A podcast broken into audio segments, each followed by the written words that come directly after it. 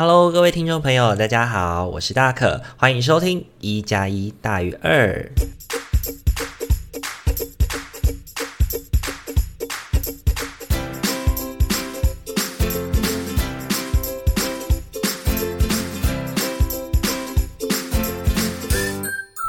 Hello，各位听众朋友，大家晚安！欢迎大家回到一加一大于二的节目当中。在这个特别的时间点上线哦，终于久违的又有来宾了，而且呢，这一次呢是很重量级的，一次就请到了三位来宾啊。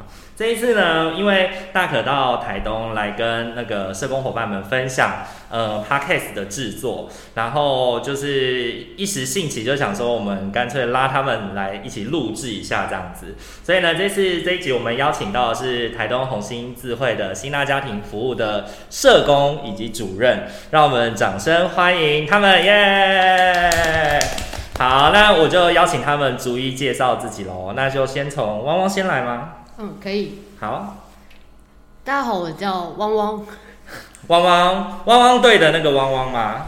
我女儿最喜欢汪汪队了。对对 对，就是汪汪队的汪汪。然后是新娜家庭服务的社工。社工几年年资？呃，两年。两年的年资。OK，好，谢谢汪汪。来，下一位。Hello，大家好，我是恩雅。恩雅，恩雅，恩雅也是新大家庭服务的社工嘛，对不对？对，没错。OK，然后你几年的年资？诶，即将要满一年。即将要满一年了，两位都是新鲜的肝啊！看那个 身材的展现，对哦，不这样说，这身材唯一在岁月上留下痕迹的只有我本人而已，对 因为下一位是主任，但他也很瘦。好，那我们让他先介绍自己。Hello，大家好，我是馒头。好，那馒头是新大家庭服务的主任嘛，对不对？对。OK，几年的年资？呃，即将迈入十二年。即将迈入十二年哦！我等一下下线以后要先询问一下，就是年资越来越高，体重越来越高，到底怎么样维持？就是让自己的体态可以保持像你这样的完美，这样。OK。然后今天很开心的要邀请到三位，要来聊一聊一些有关于新大家庭的一些故事。对，然后其实红星智慧是一个很大的基基金会嘛，然后他们其实呃帮助了非常多的对象，但希腊家庭最主要呃服务的对象是怎么样的群体呢？呃，我们是在服务受刑人家庭，对，然后家庭内必须要有受刑人十八岁以下的儿少，所以主要服务的是儿少，对，没错，以及就是受刑人的家庭。对，但受刑人本身的服务也是在你们的，就是红星智慧里面的其中一个服务区块嘛？对，当然是，但就跟就是新娜家庭就是只服务在受刑人的家庭的部分，跟他们里面的儿少，没错，是，而且一定要有儿少，对，一定要有儿少在里面。OK，然后其实我自己，大可自己当初在听到“新娜”这两个字的时候，我自己感觉到就是。我其实第一眼看到“辛娜”这两个字，我并没有办法很能够去马上的 get 到说他是在讲什么样的服务群体，对，所以呢，那个时候我自己在看这两个字的时候，我只感觉到啊，有一种很温暖的感觉，有一种很温暖的感觉。然后后来知道是服务受刑人家庭的儿少的时候，就有一点好奇，到底“辛娜”这两个字，它想要传递的是一个什么样的意义呢？用心接纳，用心接纳，对，而且还分成两个层面，就是哎，希望一般的社会大众他们可以用心接纳这样子的家庭，这样子的孩子，是对，然后同时也希望这些家庭或这些孩子，他们可以用心接纳他们现在目前的状态。是，OK，不愧是主任，官方 官版的官版的说法，非常的完美，一百分，一百分，一次没有 NG，直接过关哈。那我想要知道，就是。用心接纳这个词汇，其实我觉得我们在 slogan 啊，在说的上面，我们很容易很容易说出来。但是我觉得，我相信在实务上工作里面，我们要怎么去体现我们用心接纳这件事情？我觉得是还蛮还蛮难的，还蛮难的。尤其当一开始我们要进入这些家庭里面的时候，其实他们可能都会有非常多的会有抗拒嘛。或者是会对我们有很多的担心，会对我们有很多的担心。那我不确定说三位伙伴们在呃“新纳”这两个字，在你们的服务工作当中，你们怎么去看待自己执行“新纳”这两个字的想法呢？就是你觉得新纳就是做什么事情，或者是新纳代表的就是怎么样的理念、怎么样的概念吗？我现在脑中闪过的比较是，因为其实我们很多的个案啊，他可能因为就是妈妈在怀孕的时候就是吸食毒品，对，所以他可能会有一些过动的状况，或者是有些情绪的问题，对，然后就是有时候其实常常在带一群孩子出出去玩的时候，其实就会很可怕，对，Okay. 对，很多人可以想象，就很多如果很过很过动的孩子是一起出来玩，然后会很多的冲突啊，然后或者是会。会会超出我们剧本所 发生的一些事情，对，那这时候我们就会要深呼吸大概三次。所以想到的是，我没有把他们打死，就是用心在接纳他们了，是不是？对对对，就是这，我觉得在服务过程当中很真实的画面，然后也真的很可以体会，那照顾他的这些家人，尤其是阿公阿嬷，是对他非常的辛苦的。OK，所以这颗心接纳的事情，很多时候不是漂亮的事情。不是容易的事情。我们说很多接受的食物的现场，是真实的现场是很可怕的，对，很混乱的，是很可能连即便是专业人员都已经会很想要，就是啊，是 这这这句话从一个儿少社工嘴巴里说出来，真的不太对劲，就是会很想要揍小孩，会 很想要揍小孩。我刚刚就是有发现我的紧箍咒在那个，嗯，我没有办法讲出这这这几个字，就揍小孩。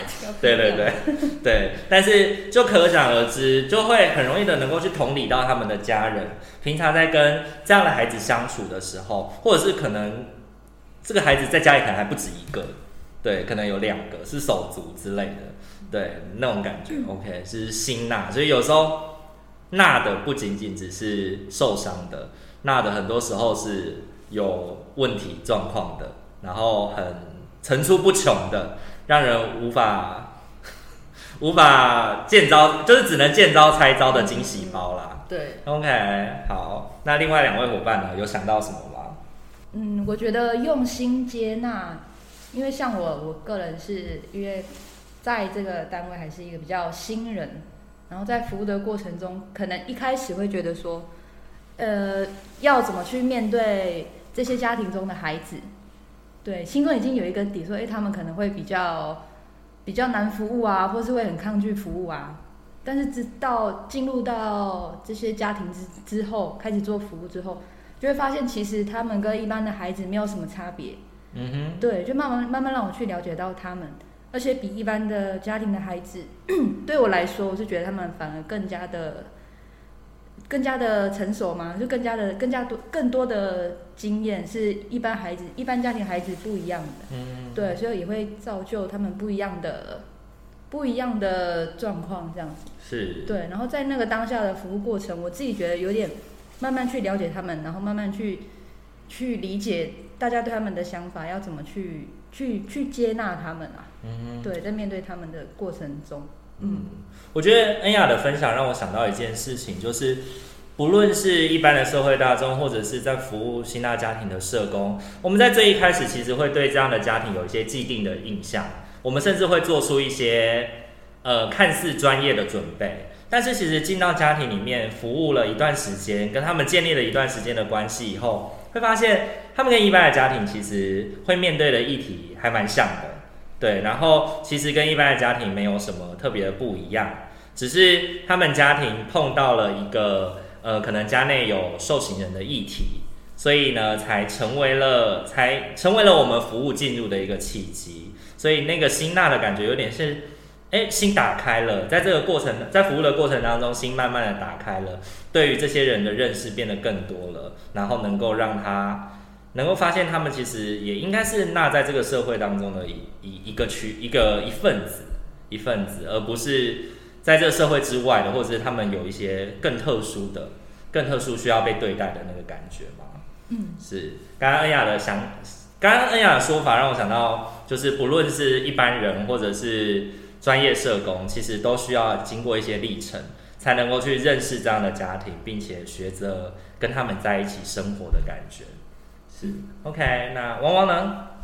我刚刚想到一个，就是就我觉得自己在服务的话，就是会碰到他们可能家里有很多的状况，就是每个成员是，对。那可是我觉得在服务的过程中，我觉得好像自己的那个呃，看待那个问题点，就是会觉得呃，这有可能就是一个就比较常态的一个现象，所以你会比较好像呃，不一定会在那个表征的问题上面，嗯，呃，去要求他们一定要怎么样，还是是对，就是这可能就是一个过程跟一个他们这个家的常态，就是你可以。呃，没有一定要预期他们达到什么样的，嗯，可以做到什么样的事情，这样。我我觉得很多时候在儿少工作的时候，我们很需要顺着流走这件事情，嗯、因为很多时候我们会预设家庭可能发生一些事件，会对孩子或者对家庭带来什么样的影响，然后我们过早的准备，或者是我们过早的要去跟孩子谈论一些。他可能还没有发现的或发生的议题的时候，反而会让他们觉得你很奇怪，嗯，对。然后有的时候，社工的服务真的就是陪家庭、陪孩子的生命走一段路嘛，嗯，对。有然后，我觉得这个过程就是心纳，哎，就是我们彼此在用心接纳，对，因为我们身为一个外来的家庭、外来的单位，然后我们要陪伴一个家庭走一段路的过程。OK，我觉得这个过程就叫辛辣了。对，我自己的感觉，我自己的感觉，对，好，那今天的话呢，也会想要透过这样的机会啊，然后来邀请三位伙伴帮我们分享一下，你们在过去的服务过程当中，有没有曾经遇过什么让你们感觉到比较印象深刻的经验？比如说，不论是开心的也好，难过的也好，都可以。就是可能这个印象深刻的经验是在你们的服务过程当中，你们会觉得。呃，这就是常常可能新大家庭会遇到的议题。我这边呢有一个正在服务的个案啊，他就是呃目前是一位高中生，然后妈妈就是反复的入监。嗯哼，对，啊，我在服务他的过程中，他其实对妈妈，我感觉得到他抱着很大的期待啦，嗯，一直希望妈妈能够回归家庭啊，能够跟着他一起成长啊。就其实他现在到了高中这个年纪。看得出他对妈妈的想法跟想念是很多的，对，但是因为妈妈，呃，也曾经给他下达一些承诺，但都没有达成，等于说他一次次的又碰到这些事情，变得说他有一点点在自我的成长当中，他可能有一些自卑，觉得自己是好像一直被妈妈丢包给阿公阿嬷或者是其他的家人照顾，所以在服务的过程当中，就是跟他服务时。你可以看见他的，就是他没有办法去接纳现在的这个他自己，然后也一直很抗拒妈妈都没有在他身边的这个事实，对，然后他的家人跟身边的呃亲友啊，都会跟他说：“妈妈，其你就不要再去找妈妈，不要再去相信妈妈。”也是有一些这样的语言跟碰撞啦，嗯，对，那这个过程中他也是，我觉得在那个过程里就会看见他的，看见他的痛苦跟他的伤害，这样，嗯。而且这是一件很拉扯的事情。是我为什么所有人都可以名正言顺的爱他的妈妈，相信他的妈妈，但我只能够，我即便我即便不断的失落，我还是想要再相信他。可是你们为什么要告诉我不要相信他，或者是跟我说你放弃吧，放弃就不会受伤了？嗯，的那种感觉，我们要放弃一个对我们来说。名义上或者是现实上，我们都很爱很爱的人，这件事情本身就是一个让人难过的事，哎，嗯，没错。是，而且恩雅刚刚的分享让我想到我自己以前在做寄养社工的时候，我曾经呃有一个孩子要结案了，四岁，可是他的妈妈也是刚从监狱服刑出来，然后他没有办法，就是他一开始就是因为我们寄养大概只能待两年的时间，所以如果妈妈还没有办法稳定接孩子回家，我们就会先考虑让孩子送去中长期安置的机构，让他在那边慢慢等待原生家庭的准备。然后那个时候在孩子要准备返家的前半年，妈妈就开始比较，那时候前半年妈妈就出狱了，然后就很积极的来看孩子。可是后来，因为妈妈的工作啊、生活照顾一直都很不稳定，然后就没有办法准时的接孩子回家，所以他就要被安置到离呃我们我以前工作的县市很远很远的单位去安置这样子。比如说我以前可能在高雄，他可能要被安置到台中这样子的距离。然后那个时候，我记得我在要准备接送这个孩子去坐火车，要离开我们县市，要去被安置的时候，在那一天，我跟建阳妈妈，然后这样家的一家人，然后都出席了，然后帮孩子穿着了漂漂亮亮的衣服，然后打扮得漂漂亮、帅帅气气的这样子，然后在要准备进火车站的时候，那个妈妈就把孩子抱给我。然后我就帮他抱着孩子的时候，妈妈就跟他说：“这样妈妈跟他说要幸福哦。”然后妈妈他们一家人就赶快离开火车站这样子。然后那个当下小孩就开始爆哭。嗯。结果那一天我们要坐火车的时候，他的原生母亲本来答应说要跟他一起去新的机构，去看到他未来机构长怎么样这样。但那天原生母亲没有出现。嗯。对，所以就变成主责社工带着孩子。前往出发到那个地方，然后后来事后有一次，有一次有机会见到妈妈的时候，我告诉她说，孩子在等你回家，可不，然后这个孩子是被这个社会很很爱的，很很被照顾的，对，那希望我们已经把他完璧归赵了，对，希望你可以提起勇气，提起努力，把这个孩子接回家，对。可是故事是令人难过的。最后过了一年之后，这个妈妈始终都还是没能把孩子带回家。对，然后孩子就这样子在幼儿园继续等他。嗯，然后他也没办法再继续跟这样妈妈，就是一个很爱他的家庭再继续联系。对，我就觉得我们好像社会上层出不穷这种让人感到难过的事情，而这些都不是我们服务的孩子需要面对的是。OK，好，第一个就这么沉重，这么重，这么重。那我们要听点好笑的。另外两位有没有有没有有没有搞笑的？有没有搞笑的？我有好笑的。好好，那汪汪来，汪汪来，转变一下气氛，转转换一下气氛，转换一下气氛。我想一下哦，我有一个个案，他就是一个国中生，对，然后反正他跟他爸爸就是住在一起，对，那。呃，因为这个父子他们其实年纪差距是蛮大的，对，因为相对来说，这个呃，我的这个个案已经对这个爸爸来说已经像孙子这种，算老来得子就对，对对对，嗯啊，然后，呃，总之这个爸爸呢，他就是会会之前有酗酒，呃，所以他其实还蛮常蛮常喝酒的了，嗯，对，然后亲子关系有蛮多的冲突，然后前一阵子刚好就是呃，这个爸爸要准备入监了。嗯，然后入监之后呢，哎、欸，这个我的个案他当然是心情是蛮忐忑的了，就是他们虽然有很多的冲突，但是其实生活是很紧密的。是，对。然后后来呢，就是那一天他爸爸就打算给他说，那个就是警察要来带我去那个法院，对。然后后来那个他就因为爸爸也搞不清楚说，诶、欸，他的他为什么突然会被。要提前去，因为他时、oh, 他时间还没到，是对，因为他因为可能身体的因素，所以他有在延后那个入监报道的时间。对，总之他那一天就是警察有先来家里看他在家的情况，然后先把他带去那个警察局那边审询问吧，还是先报道之类的。然后结果后来爸爸自己也搞得很紧张，然后他就打算给他儿子讲说：“那个你等下把那个家里的呃，把家里的钱包证件全部都拿走，然后。”把我的那个电动摩托车也把它骑走，他就整个很紧张，因为爸爸是是要入监服刑还是要被抄家？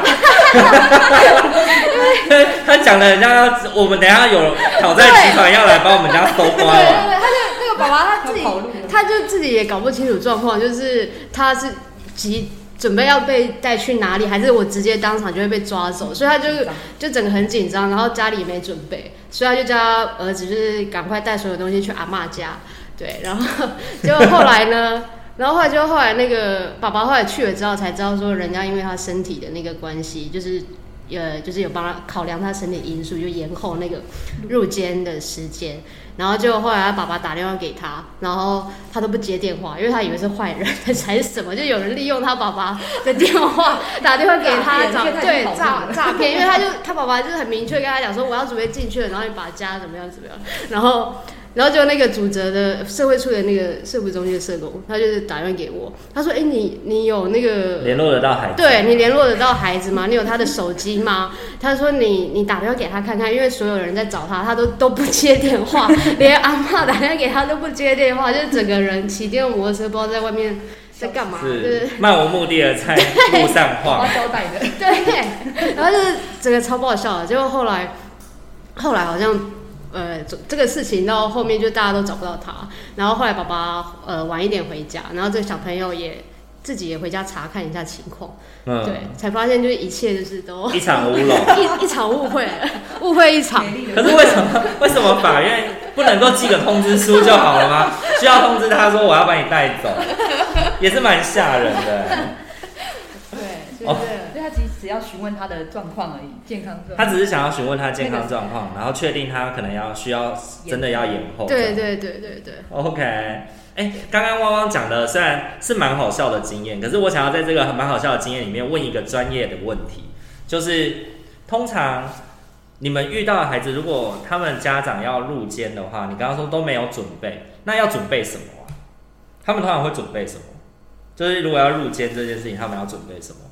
我我的那个个案的话，他是呃，他其实原本知道那个入监的时间嘛，其实他通常都会收到那个入监的通知书对，执行，执行的通知书。对对对，所以在那个之前，呃，他可以就是先帮这个小朋友做一些生活上的规划跟安排。哦，是是，对，OK，嗯，是。那或者可能指定监护吗？或者是之类的，呃。对，可能就是他可以先去跟阿妈那边住，然后生活上有一个可以，他可以有时间去准备找一些相关的亲友去协助，哦，协助他照顾小朋友这件事情。哦，原来如此，原来如此。没有哦，我刚刚想的事情是我进去坐牢的那一天，我要准备什么？因为钱带着，钱带着。这这辈子从来没有发生过这件事情，希望以后也不会发生。对，就是一定要带钱，对对，一定要带钱，然后要带多少钱？要带零钱吗？还是带大钞？哎、欸，我我我有听过一个那个，他是说他应该刚开始进去要准备五千块啊。准备五千块这么多？要买棉被、枕头、嗯、哦，里面多呃，就是刚开始第一，因为基本上里面只有吃跟住，三餐就是三餐的部分跟住是。不用钱，就住在监监狱里面嘛，对，是不用钱。那其他生活用品啊、卫生纸啊、洗发精啊、肥皂啊、宵夜啊这种都是需要自己负担的，尤其是。我觉得女生比较辛苦，是因为女生好像生理期，所以女生就是花费会更会更凶一点。对啊，那这些基本花费其实都是要收人自行负担的。哦，所以说真的，免钱的牢饭真的只有饭是免费。没没错，其他的部分都还是，可是不会有那种经济困难的家庭真的付不起这些资源的吗？会，可能监狱就会想办法找一些资源来帮忙，是吗？呃，或者是它里面其实就会有一些呃。次文化，然后看不见的阶级制度，哦，就是里面真的会是可能是哎有钱的当老大，有比较有权的当老大，OK，, okay. 对，那他们可能就是会用用呃购买物品，然后让哎得用用劳务换取这些东西，可能帮忙洗内衣裤啊，帮忙打扫做值日生啊这样子的工作拿去换取他日常可能需要用到的卫生纸啊，可能一碗泡面啊等等这样子，是是，哎，那在外面的家人是能够帮忙寄东西进去的？可以可以。是，所以像，可是会有什么限制吗？因为我之前是有跟那个台北看守所有过一些访谈的合作啦，然后我知道他们就有关于会客菜会有很多的限制，但一般的那个生活用品会有限制吗？比如说牙膏一定要买黑人的吗？还是一定要？不能够是不能够是舒酸定啊，不能够是高露洁啊，会有这类的规定。就我知道他们，因为他们通常要寄物品的话，必须要先由收容人先写申请单，哦，然后先让监所那边做核可之后再寄回家，那家人就必须要依着他的清单去买。对，然后我之前其实有过一次经验是，呃，我从对那个家属好像是买错颜色。是对，然后还是上面有扣子，有点忘记了，然后就被退货。就是如果品名跟品相对不对的话，的话对，就没有办法。对，哦，是，所以比较方便的做法应该还是寄钱过去，让他买监狱里面的，对对对对对，就是公有的东西。是是是，OK，的确是蛮有趣的经验，而且也让我延伸想到一些，所以那我到底坐牢要准备什么？超前部署。我没有没有没有没有没有没有超前部署，没有超前部署，纯粹是好奇而已，纯粹是好奇而已。超前部署是指你可能之后 会哦，真假吓死人了。因为我自己以前当兵的时候，就真的是孑然一生啊，就这样子，只有带手机就走进去了，这样子。对对，所以我其实不是很清楚说，如果真的要进去。要做什么？这样，听众朋友，这冷知识增加了，但希望大家永远用不到。对，OK，好，那再来的话，邀请馒头。嗯，我这边印象最深刻的应该是一个小女孩的故事。一个小女孩的故事。对，这个女孩其实算服务呃有有一阵子了，她现在大概小小五、小六，就是高高呃国小高年级的阶段。然后这个女生，这个这小女孩啊，呃，帮她取个名字叫乐乐好了，就是这样比较好称呼。好，乐乐。对，嗯、这个乐乐呢，她其实从小的，她的妈妈大概她两三岁就因为毒品案，然后就入监。嗯、对，所以她其实对于妈妈是没有任何的印象的。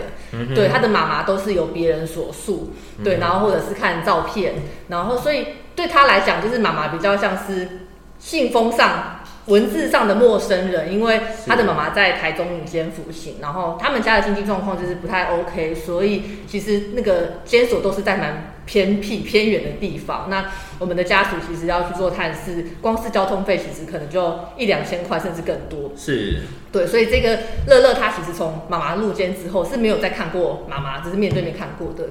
对，然后这个乐乐她因为妈妈在怀孕的时候就是有吸食毒品嘛，所以她有一些行为上面的议题，就是有一些过动啊等等。对，所以一一直以来都是学校头痛人物。然后其实在家里面，因为家里面也有同住的一些家人，对，那家人对于这些过动的行为其实是会会有点受不了的啦。对，然后所以其实家人也会跟外婆说，哎，就是。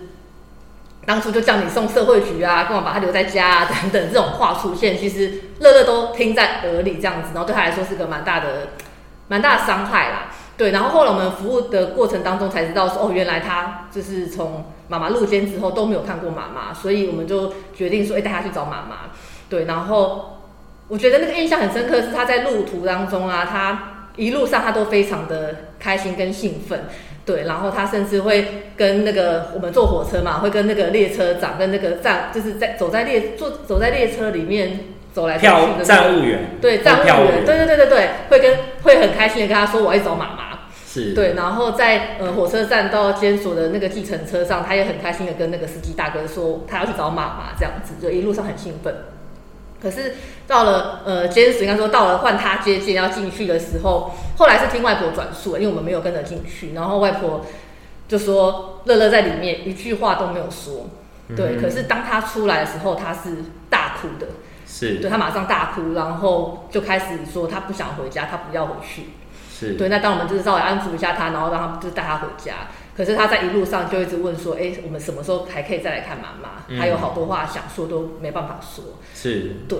然后我们就觉得啊、哦，就实在是很很心疼，就是哎、欸，看妈妈这件事情，跟妈妈见面互动是一般孩子每天一般应该都可以做到的事情。可是对于乐乐来讲，就是他是是有是是没有办法的。嗯，对。然后甚至后来发生另外一件事情，让我们很心疼的是，他在学后来在学校跟同学打架。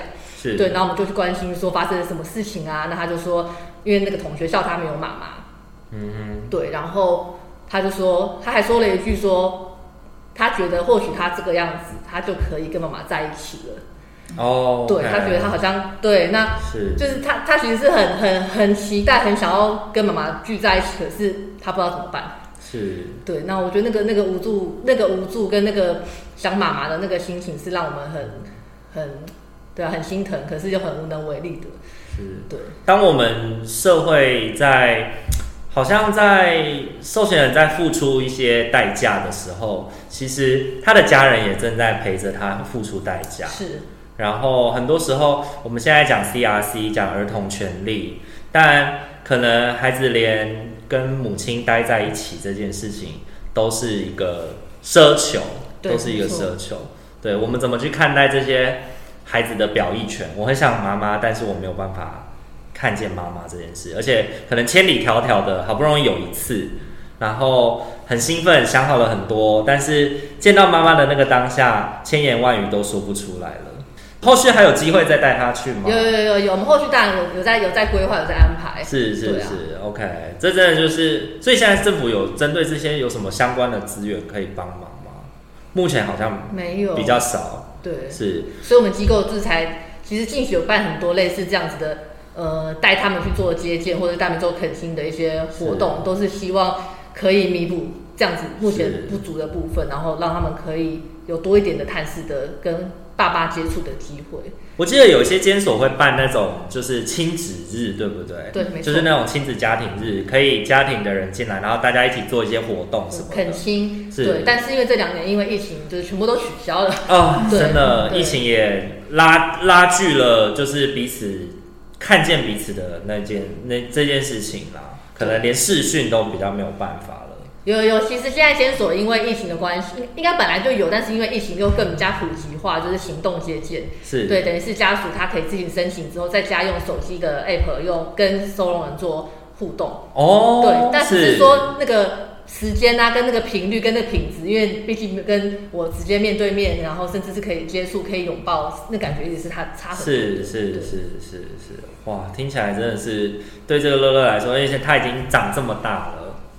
对，他可能接下来上了国中或者是什么，他可能开始有很多议题吧，会也会很需要母亲的陪伴。对，没错。对啊，OK，听起来好像还是蛮多蛮难过的故事哦。对，所以汪汪刚刚讲的那个蛮有趣的。嗯，对，他这个他这个很好笑。是。好，那再来呢？想要问的事情是，因为大家常我们在。谈心纳这件事情，尤其可能我们在谈服务的时候，我们很多时候会遇到要跟民众或跟社会大众分享我们的服务嘛。那其实有的时候，如果我自己，比如说像听众朋友，或者是我们自己，并不是在从事这些服务的人，我们如果遇到身边的朋友有这样的经验，或者是他在跟你诉说，他在跟你说一个他很不容易的事情，就是其实你知道吗？我妈妈是被关的。的时候，我们应该要怎么做会比较好？我们应该摆放成一个什么样的姿态，或者是用什么样？我们可以怎么回应才会比较能够不伤害他吗？或者是让他感觉到我们是能够接受或接纳这件事情的？嗯，我其实很常问我们的孩子，哎，就是你希望怎么被对待，或者是就是对当当身边人知道的话，其实他们同呃。大概百分之九十九点九都是说，我希望他们就把我当一般人看就好了。就是他们其实也不希望说，你反而更关心我。嗯哼。对，因为他们会觉得那个东西他们反而会有压力。嗯。对，那当然更不希望被贴标签嘛，被被被苛责或怎么样。嗯。对他们就觉得，哎、欸，我希望你们就把我一般一般一般的，你平常怎么跟你旁边的朋友、跟你旁边的邻居互动，你就怎么跟我互动、跟我相处。是。对。那他们通常会是在什么样的状态之下被，就是知道这件事啊？就是他们身边的人是被告知吗？还是是孩子自己主动分享这件事吗？还是有什么样的理由会身边人会知道这件事？大部分都是孩子主动说，嗯，那当然也有些时候是被通报的哦。OK，有时候是被通报的。对，那如果孩子主动跟身边的人分享的时候，身边的人的态度怎么怎么样，摆放怎么样的姿态会是比较好的？我刚刚想到的是，如果有今天有一个朋友，今天有个朋友跟我说：“哎、欸，你知道吗？我妈妈是我妈妈，其实现在在监狱里被关。对”我如果回他：“哈，是哦，怎么会这样？”好，这是第一种。第二种是太酷了吧？这是第二种。第三种是，那你还好吗？对，你告诉我这件事情，那你现在心情还好吗？对，就是我想到的这三种模式，嗯、哪种比较？比较合适，我不是很确定，我不是很确定，还是其实都不合适。是我的话，我可能会说：“哎、欸，谢谢你跟我分享。那你有希，你有希望我怎么帮忙你吗？”哦，对，就是需要什么帮忙吗？是，谢谢你跟我分享。那你有什么需要什么帮忙吗？对，是 OK。好，另外两位呢，有没有想到？我觉得，如果我是他同学，然后听到他这样跟我说。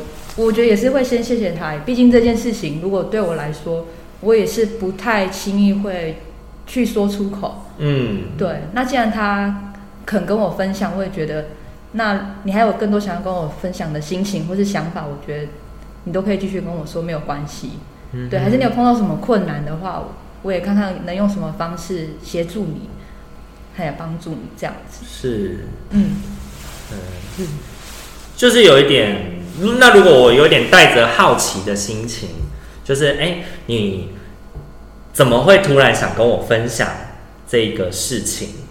就是哎、欸，OK，我我知道，我知道你想跟我分享这件事，然后我很我很感谢你愿意告诉我你很不容易的事。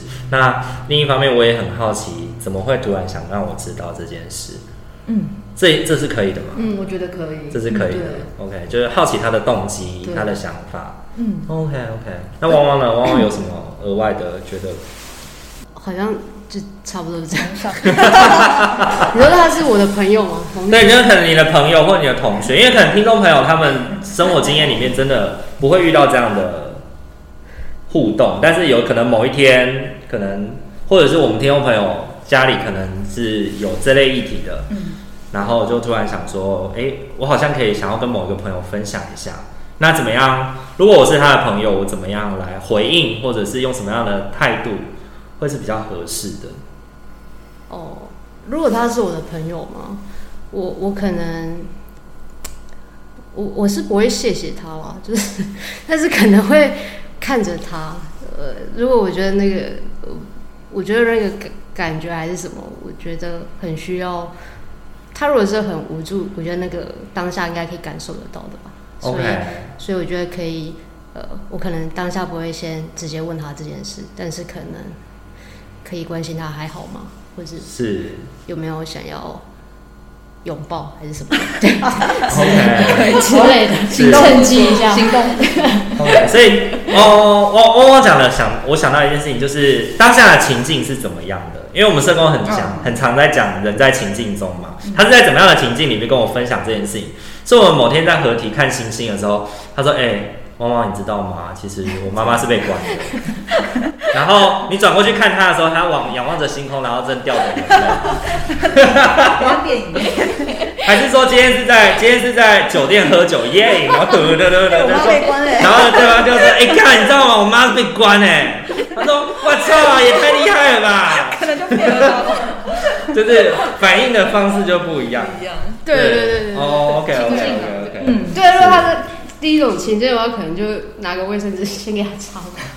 OK OK。卫生纸这样。我刚才突然想到一个部分呢，是顺便打打宣传，没有啦，就是如果听众朋友听他已经听到我们节目，认识我们，知道我们在做我们受刑人家庭服务，他或许可以说，哎，我知道有个单位专门在服务受刑人家庭，如果你有需要，可以，可以，对，找新大家庭服务，对。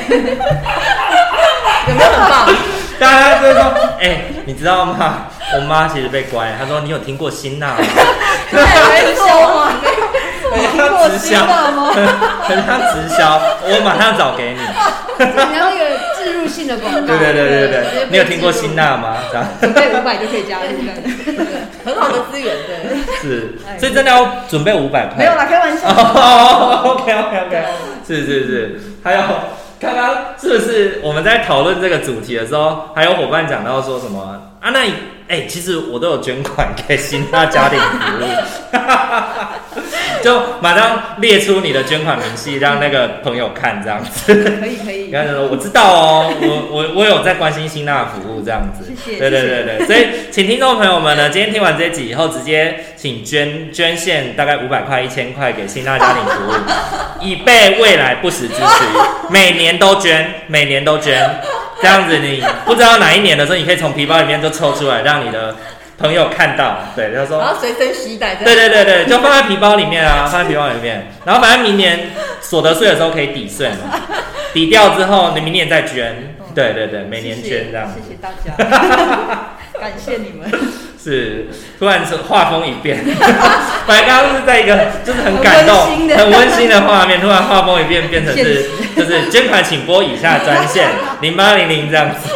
OK，好，那其实呢，最后啊，呃，因为刚刚最前面其实有提到说，我们一开始来这边，呃，来这个里这这一次来到这边进行授课或分享，其实最主要是谈 Podcast 嘛。